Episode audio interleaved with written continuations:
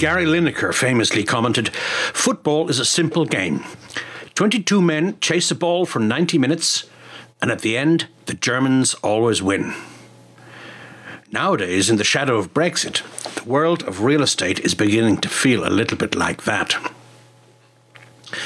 Towards the end of last year, Germany overtook the UK for the first time as Europe's leading commercial property market, wooing global capital by offering a combination of stability and visibility to investors. Germany has long been Europe's most powerful economy, but the process of translating that into also becoming the continent's leading real estate market can be dated back to about 2005, just before the rest of the world decided to jump off the edge of a cliff.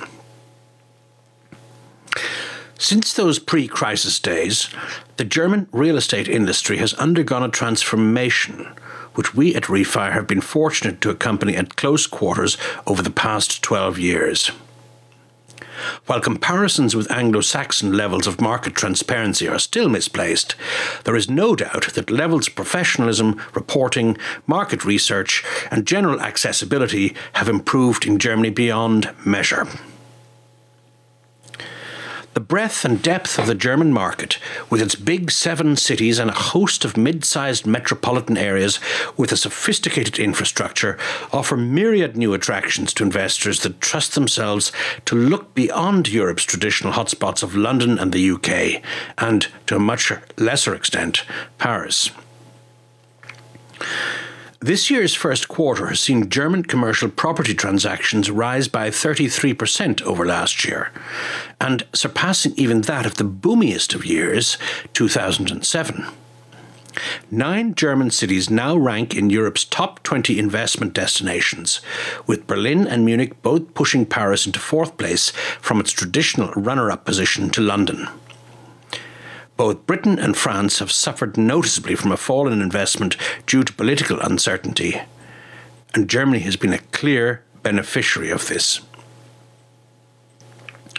Domestic UK investors are now struggling to compete with Asian capital for prime British assets, while several big German funds who kept their powder dry in the run up to the Brexit vote are able to dip back into the London market on more favourable terms. If the far right revolution in Europe has been quelled for now, and the immediate threat of a collapse of the euro has been averted, Europe's periphery markets could experience a healthy upswing, led by the suddenly fashionable Spanish market, after taking years of battering. That's good for the rest of Europe. But still, even Germany's own looming election in September is doing nothing to scare away the punters. If anything, quite the opposite.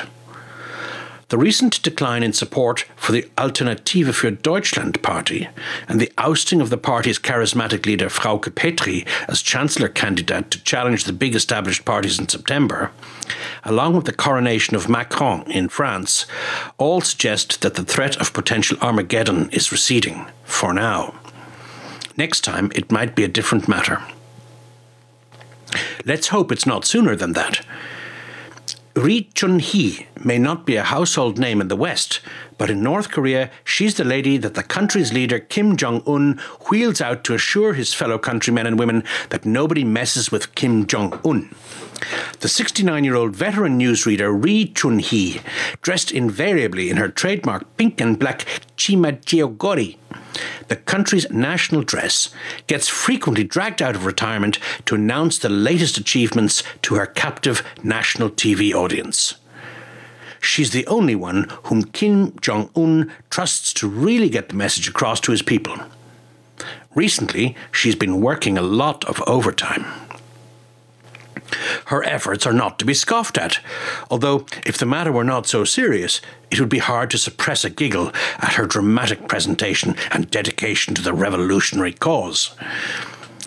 Megan Walters, the head of research for Asia Pacific at Jones Lang LaSalle, or JLL, told us at the recent INREV annual conference here in Berlin that a moment of madness from North Korea was one potential black swan that cannot be ignored with Trump calling the entire US Senate to the White House for a briefing on North Korea. Who knows which megalomaniac could be the first to blink?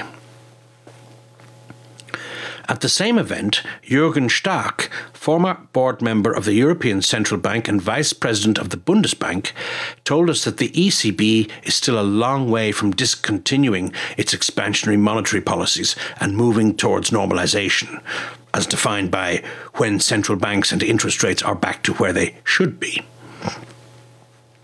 He expects no imminent change in the ECB's stance. And how could there be, he asked, when we have no historic experience of this, while the rule book for a return to normalization doesn't exist? In particular, Stark, in his address, singled out Italy as the real weak spot on the post Brexit European landscape, which he described as seemingly ungovernable, without the real will for reforms and no political incentive to work in this direction.